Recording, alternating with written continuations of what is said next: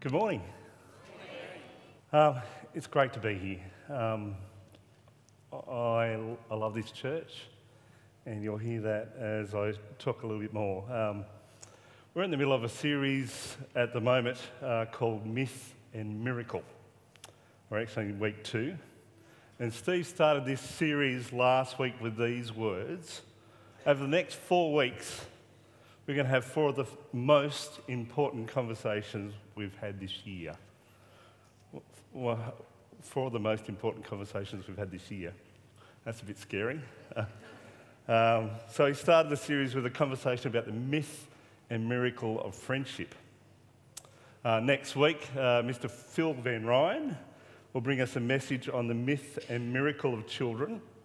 And the following week, uh, we've got a special guest, Kimberly Smith, who's a writer, pastor and author, and we're going to fly her in from Melbourne, and she's going to speak on the myth and miracle of singleness. So there's a whole heap of really important conversations to happen. So today it's my privilege to talk to you on the myth and miracle of church. Um, so I asked, why me?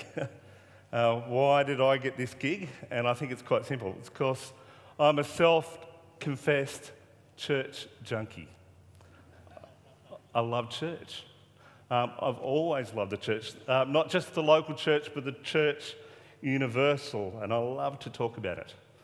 Um, I just think it's an amazing privilege that I've got this morning to talk about Jesus' most beloved bride. Uh, he called the church his bride. He loved the church. And I love that I get to be a part of this family of God, um, that he calls me child of God and he calls you child of God. You get to be a part of the family of God. So this morning I've got the privilege to talk about just that. I think I've always loved the church. Um, I can remember from, I can remember at a very, very young age being excited about going to church. I was part of a pretty small and conservative Methodist Church that later became the Uniting Church, with probably about sixty to seventy members. My parents would dress us in our very best every Sunday. I was a small kid, a little blonde-haired kid, really blonde hair. Uh, we'd have our best clothes on. We'd have our socks pulled up to our knees. We'd have our hair perfectly combed and cut, um, and we look our very best. There's lots of photos I wish I could have shown you. My mum would tie um, our Sunday school offering in our handkerchief um, so that we wouldn't lose it and we wouldn't forget it. Um, which reminds me, actually, sorry, I forgot mine this morning. Um, so, excuse me a moment, I did forget. I knew it. Oh, sorry. So, Anne-Marie, could you just put that in the offering for me? Thank you.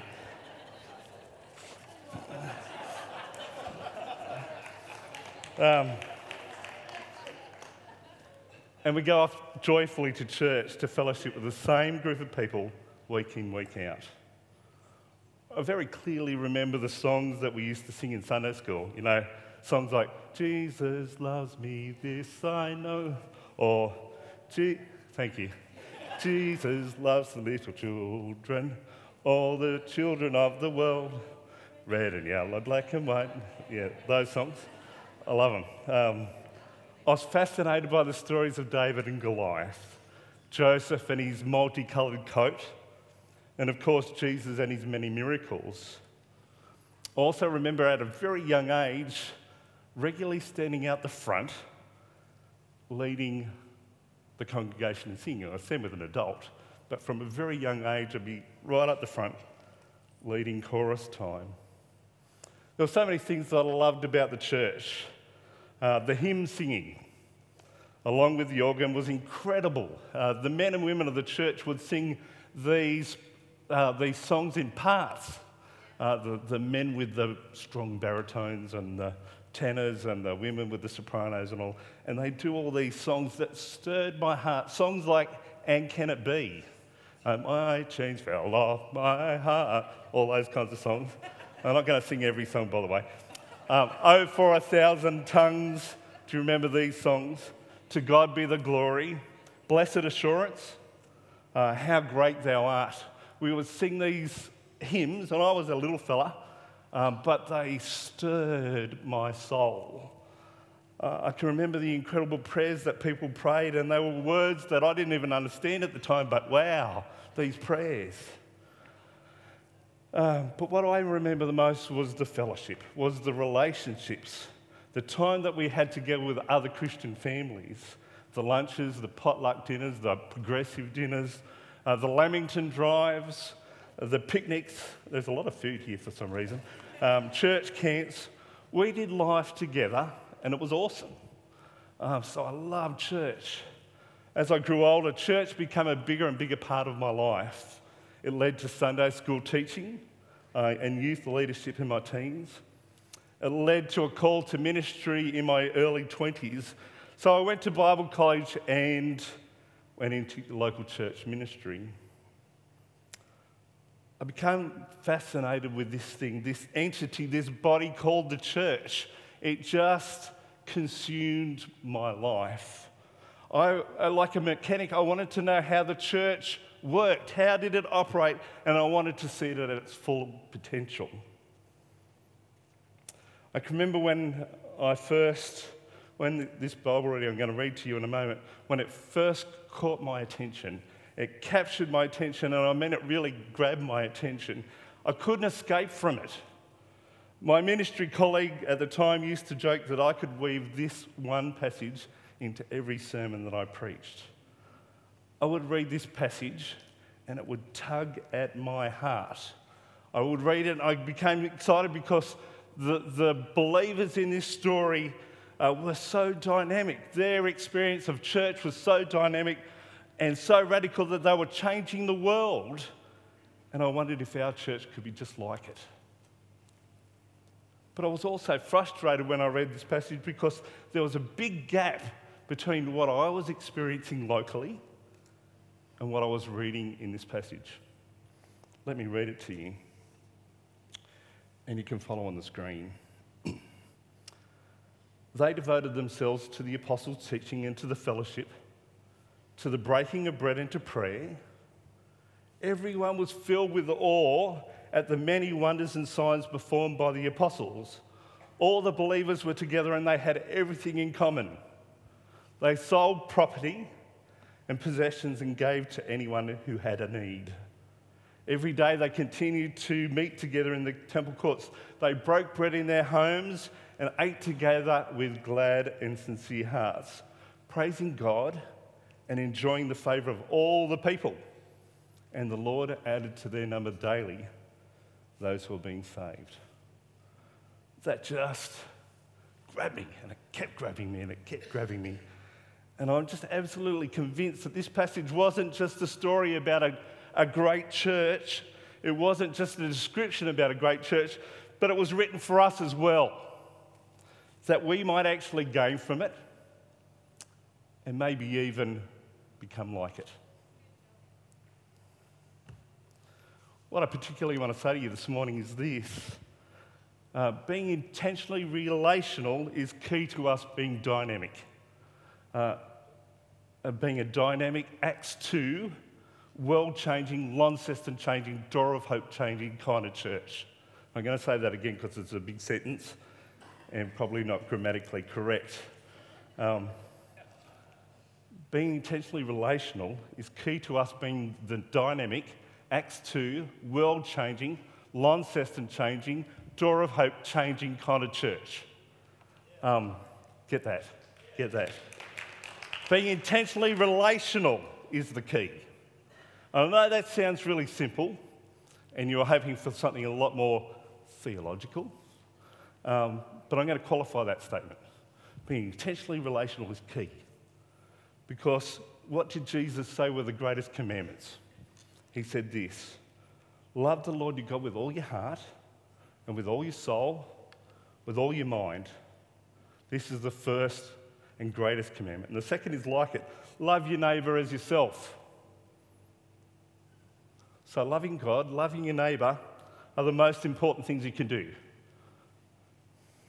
Again, Jesus said, by this, they will know, everyone will know that you're my disciples if you love one another. That's what Jesus said. This is how the world's going to know that you are his true disciples, by how we treat one another.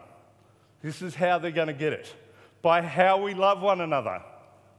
We might even go as far to say that this is how the world's going to know if our faith is real.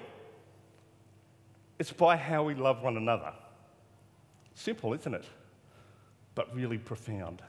They will know that you're my disciples by your love for one another. Let's just look at that early church's example again. Can we back, go back to that slide again, please? That Bible passage.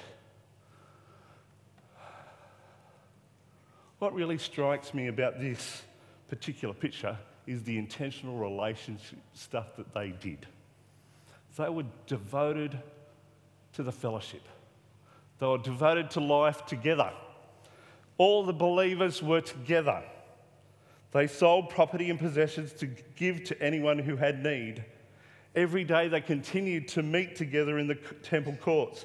They broke bread in their homes and ate together with glad and sincere hearts. They did intentional, relational stuff. They did that. They did this stuff that was so simple but so radical. Um, so I'm just going to try to put that in, in our context somewhat. See, I think what it's saying is that they hung out together. They enjoyed one another's company, and they did it as much as they could. And they were radically inclusive. Everyone was involved. Uh, they provided for anyone in need. They helped anyone in need. Maybe they did up cars and gave them to people that were in need. They were fully committed to meeting together consistently. They consistently turned up. They were fully committed to meeting together. They ate and had fun together in homes, and they probably went out as well. Um, again, that eating stuff. And when I look at this church, this Acts two church, I see the ultimate Jesus-centred, others-focused, together in community kind of church. Uh, and that's the kind of church that we want to be. Let's take something of that church and be that kind of church. Um, what I really like about this this particular passage is that the, the fruit of their relational stuff. So they did all this one together kind of stuff. They did all this relational kind of stuff. And the result was that they enjoyed the favour of all the people. And it's not the, the church people that they enjoyed the favour of. It was the community people that they enjoyed the favour of. People from the outside looked in and saw what they had and thought, wow, isn't that good? They enjoyed the favour of all the people. And I think Door of Hope's starting to be like this, that people from on the outside are seeing what we got, what we've got, and we're enjoying their favour uh, because they're coming in. Now look at the A C N D conference we've had recently. Look at the Mad Wheel stuff. We just heard that story. Someone in Northern Territory, and we're enjoying the favour of all the people. But this church, they, they didn't do special programs. They didn't have all kinds of all the bells and whistles. They did the relational stuff, and they did it really well, and they enjoyed the f- favour of all the people. And the next line is really key. Um, the Lord added to their number daily those who are being saved. Um, how cool is that? Daily. The Lord kept adding to their number daily those who are being saved.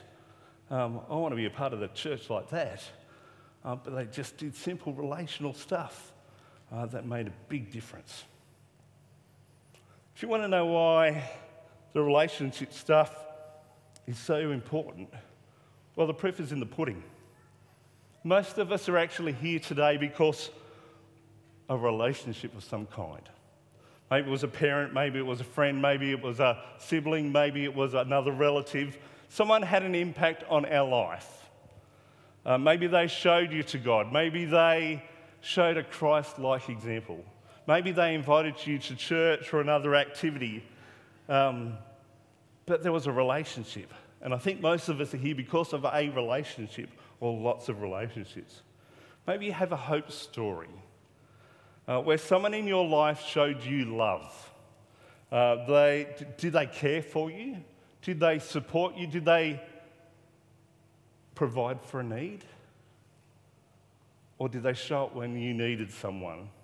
Um, we've got so many hope stories in this place that probably involve some kind of intentional, relational stuff.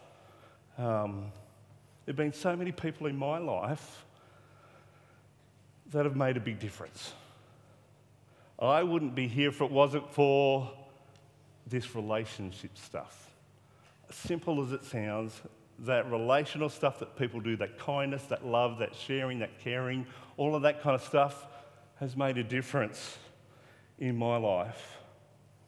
Uh, people who've supported me in my worst depression times. Uh, people who have provided for my family when we've been in need. Uh, people who've forgiven me and accepted me when I've made mistakes.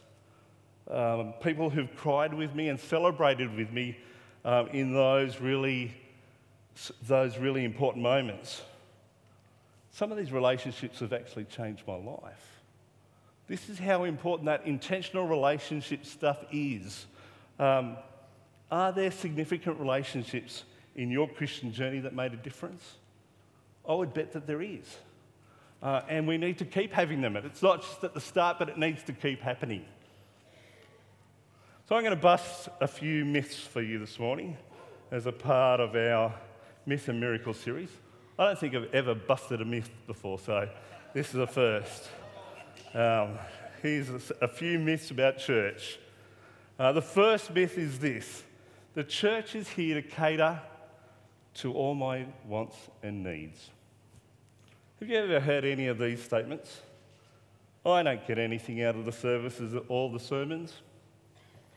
Uh, these are other churches, by the way. Um, no one ever speaks to me at church. I don't like the songs. I don't like the preaching. Don't look at me. Um, I don't like the coffee. I'm bored with church. There's nothing there for me. Have you heard any of that? I call it the what about me church. What about me? It isn't fair. Yeah, I've had enough. Now I want my share. I call it the what about me approach to church. That's far too many songs I've sung this morning. Um, Don't put that in your feedback, please. Um, it's the what about me or the me-focused kind of ch- approach to church. And I can tell you that if this is your approach to church, and I have to admit there's there's been weeks, maybe even longer periods, where I've gone into church with that approach. It's all about me. You're going to be disappointed if that's your approach. Uh, you're bound to be disappointed at some point. Um, but there is a better way to, to approach church. Paul wrote these words: "To nothing out of selfish ambition or vain conceit, but rather in humility value others above yourselves, not looking to your own interests, but each of you to the interests of, of the others." So I want, to, I want you to change your song. If this is you, that you're taking this what about me approach, change your song and change it to "It's not about me." Oh, that's all I'm going to sing. Um, it's an others-focused. It's a Jesus-centered, others-focused approach to church. That's the right approach. And if you take that approach, you're not going to be disappointed. You might even find your perspective on all of these ching- things will change, and you might, and your needs might get met as well. Change your approach. It's not about me. It's not about what I can get. Um, it's all about Him. Jesus-centered, others-focused. The second myth: uh, the church is for good, clean, sane, normal people, people like me. Um, I have to say that I actually believed this for a long time. Um, I was born into a church where everyone was a white Anglo-Saxon middle-class person, and English was our only language, or was the only language that we spoke. We dressed the same. We behaved well in public.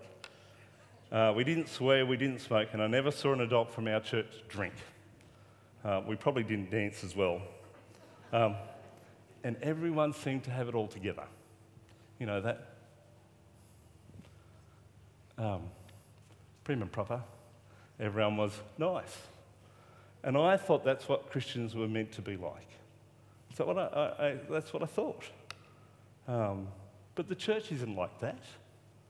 And it wasn't meant to be like that.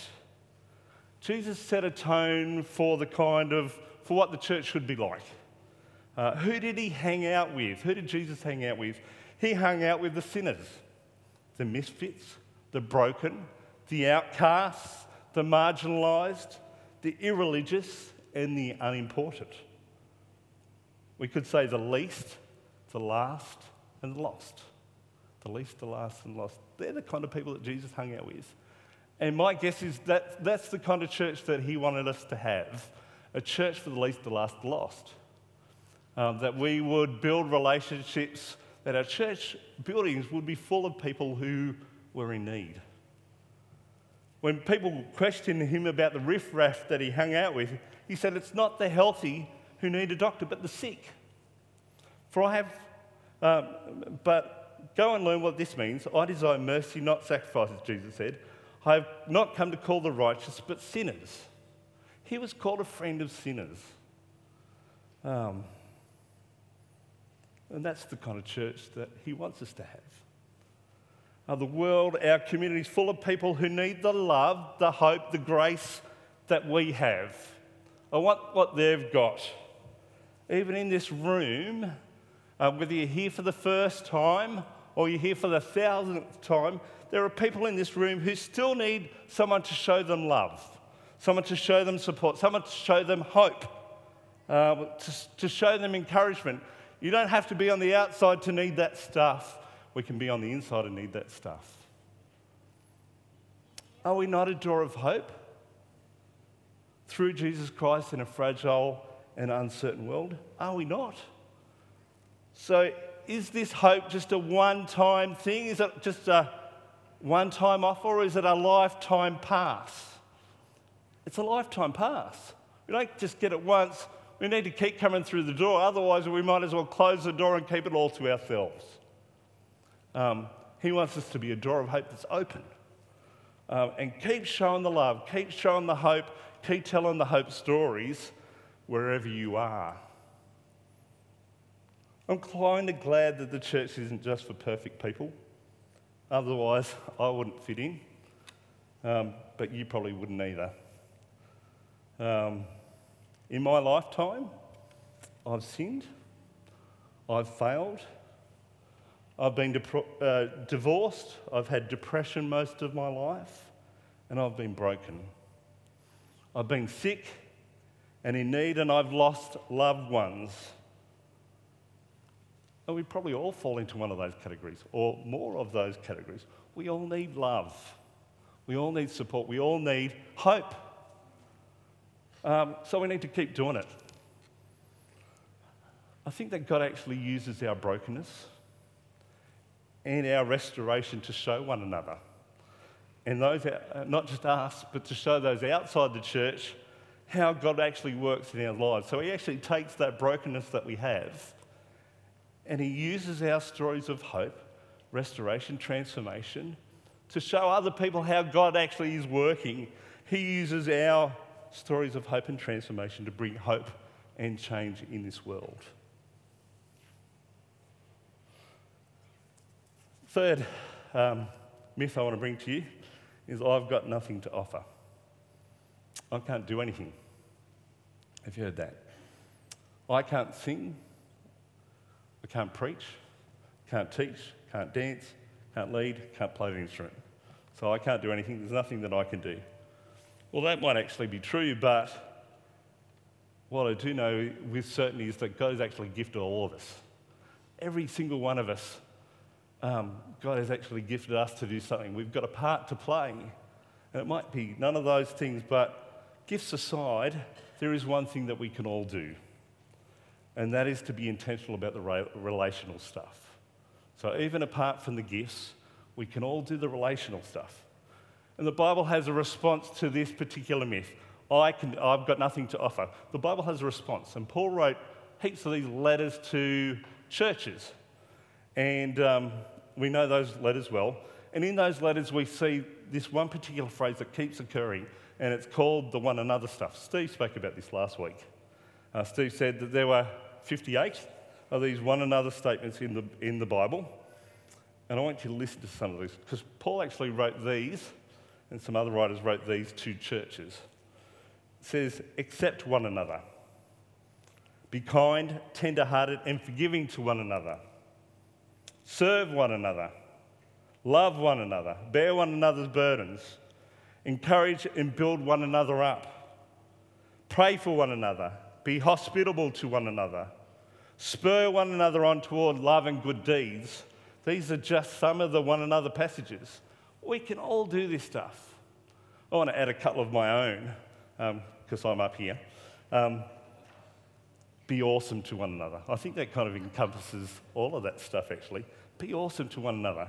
Uh, how about this one? Cheer one another on. Uh, cheering you on. Um, God wants us to be intentional about the, this relational stuff. Uh, it's really important to us being the kind of dynamic Acts two kind of church that he wants us to be. Uh, but it takes time and it takes energy. Uh, these are others-focused things, and you may not actually get anything in return, but that's okay. It's not about me. It's all about him. It's all about others. Um, these one another things are life-changing. Simple as it sounds, love one another, serve one another, share with one another, spur one another on, be hospitable to one another. Life-changing can be. Imagine if we all intentionally did this. Uh, we did these one another things. Like we walked out this door today and we just thought, I'm going to do one of these one another things today. So there's three hundred fifty-three of you t- here today. I just counted. Um, we And we went out and did one of those things, three hundred fifty-three one another things that we did today. And we do it again tomorrow and again tomorrow and again tomorrow. And it's not just the people that are in our house that we like, but it's the random people that we meet day to day. Uh, it's the person that we um, stand next to in the line at the shopping centre, or it's the person that you see at the welcome desk. Uh, it's the person that you do the gym class with, uh, that we did that one another stuff. That doesn't cost anything, but it can make a huge difference in the life of a lonely person, or a lost person, or a broken person, or a desperate person, or a depressed person, or a discouraged person. If we did those one another things every day, every day, simple things, but powerful things that can change a person's life. The last myth I want to bring to you this morning is that the church can do without me. It doesn't need me. No one will notice if I don't turn up. They don't need me. I'm not just talking about the Sunday service, but the whole twenty-four seven church experience. You know, it may be true that people won't notice you if you're not here. And it's really easy in a big church like this not to be noticed. So don't be surprised in a big church. Actually, in a bigger church like this, you could be here, you could actually be here every week and still not get noticed. And that might be an even bigger problem. See, for some reason, the real reason you're not noticed is, is because you're not in the game. Um, I, uh, I've had people say that they're going to football games or cricket games and they're going to be in the crowd, and they say, look out for me. And I miss them every time. It's because they're not in the game. Yeah. They're not in the. I'm not going to see you if you're in the, spe- in, in the crowd, uh, in the stands. I'm going to miss you. But if you're in the game, no matter what part you've got to play, I'm going to see you. You're not going to be missed. Um, and I reckon I could be completely missable in this place. If I came to church and I kept to myself, if I didn't get involved in any ministry or any activities, if I didn't connect with anyone during the week, and if I didn't attend a connect group, I uh, didn't walk closely with other Christians, I would be missed. I would, you wouldn't notice me. I would be totally missable. But I want to say to you this morning that the body of Christ does need you. Whether you know or not, The body of Christ needs you. Everyone has a part to play in the church. Everyone. Um, one hundred percent true. Uh, Paul said to the Corinthians, now you are the body of Christ, and each one of you is a part of it. Each one.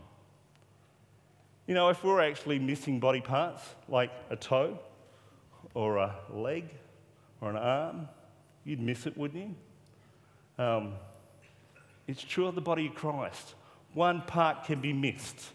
If you don't turn up, if you don't do your part, it's like a body part is missing. So if a body part is missing, what ha- what happens? Every other part has to accommodate. Every other part. Someone else has to do your part, and they won't do it as good as you can do, um, because only you can do the part that you do. Um, Paul says again to the Ephesians, from him the whole body joined and held together by every supporting ligament grows and builds itself up in love as each part does its work. As each part does its work. The body grows and builds itself up in love as each part does its work. The, the body actually works best when every part does its job. Every part. So if three or four or four hundred of you choose not to do your part, the body is going to work, but it's not going to work best. So if you're not here or you're not involved, we miss your contribution, your uniqueness. We miss the part that only you can do. And it may be as simple as the conversations that you have or the interactions that you have that we miss, but those interactions could be really important. Maybe it's the new person that you could have met, or the hurting person that you could have encouraged, or the struggling person that you could have prayed for. If you're not here, we miss your contribution. So be here. Can I say that? Uh, be here and be here consistently. But I want to encourage you, get in the game. Bring what only you can bring. Bring your gifts, bring your talents, bring your personality, bring your passion, bring your experience, and your one anothering. I just created that word, one anothering. Bring your one anothering. You know, love one another, serve one another, spur one another on. Bring it. Because um, it's going to change people. Uh, it's going to change people in here, but it's going to change people out there too. Um, I'm going to invite the band to come up. And while they're doing that, I'm going to show you something really cool, uh, really awesome. Here it is. Look at that. Turn it up. Yeah, turn it up. Yeah, that's good. Um, okay, that'll do. What's under the hood? Um, I'm going to tell you what's under the hood. This car has a five litre dual overhead camshaft, twenty-four valve V six engine with an A P S twin turbo system that produces somewhere around six hundred horsepower. Um, a powerful engine indeed. Actually, I've got no clue. Um, I, I don't know anything about cars whatsoever. But um, I've got a point. I've got a point. What's under the hood? Uh, I want to take you take a moment to remind you what's under the hood of our church. Uh, even more powerful than that car. Uh, what kind of power are we actually dealing with? And I'm going to tell you what it is. It's Holy Spirit power, church. The Holy Spirit is our power under the hood. Under the hood of our church is Holy Spirit power. The Bible says that the same Spirit that raised Christ from the dead lives in us. How about that? Amen. The same Spirit that took that cowardly bunch of disciples, those misfits, and, and the Holy Spirit turned them into courageous men and women of God who proclaimed boldly the name of Jesus, even to their deathly demise, some of them. He's the same Spirit who is fully present in our church, fully present in our church today. The same Spirit who took that ordinary group of Christians in that Acts two church and he turned them into a dynamic bunch of world changers where the Lord added to their number daily those who were being saved. He's the same Spirit who is present in our church today, and He wants to continue that redemptive work through us. When we become Christians, that same Holy Spirit takes residence in us. So now the Holy Spirit, the Spirit of God, is now with each of us always. He lives in us, which means that wherever we go, we take His presence, we take His power wherever we go, because the Holy Spirit lives in us. I want to tell you, the Holy Spirit wants to work in and through us. He wants to work in and through you, even in your relationships, even in your random interactions, in our one anothering. The Holy Spirit wants to work through you, and He wants to make an eternal difference through us. He wants us to be that Acts two kind of church, that dynamic, world-changing, Launceston-changing, Door of Hope-changing, Acts two kind of church. What a privilege. So do it. Let's do it. Let's go and be that kind of church. In Jesus' name, amen.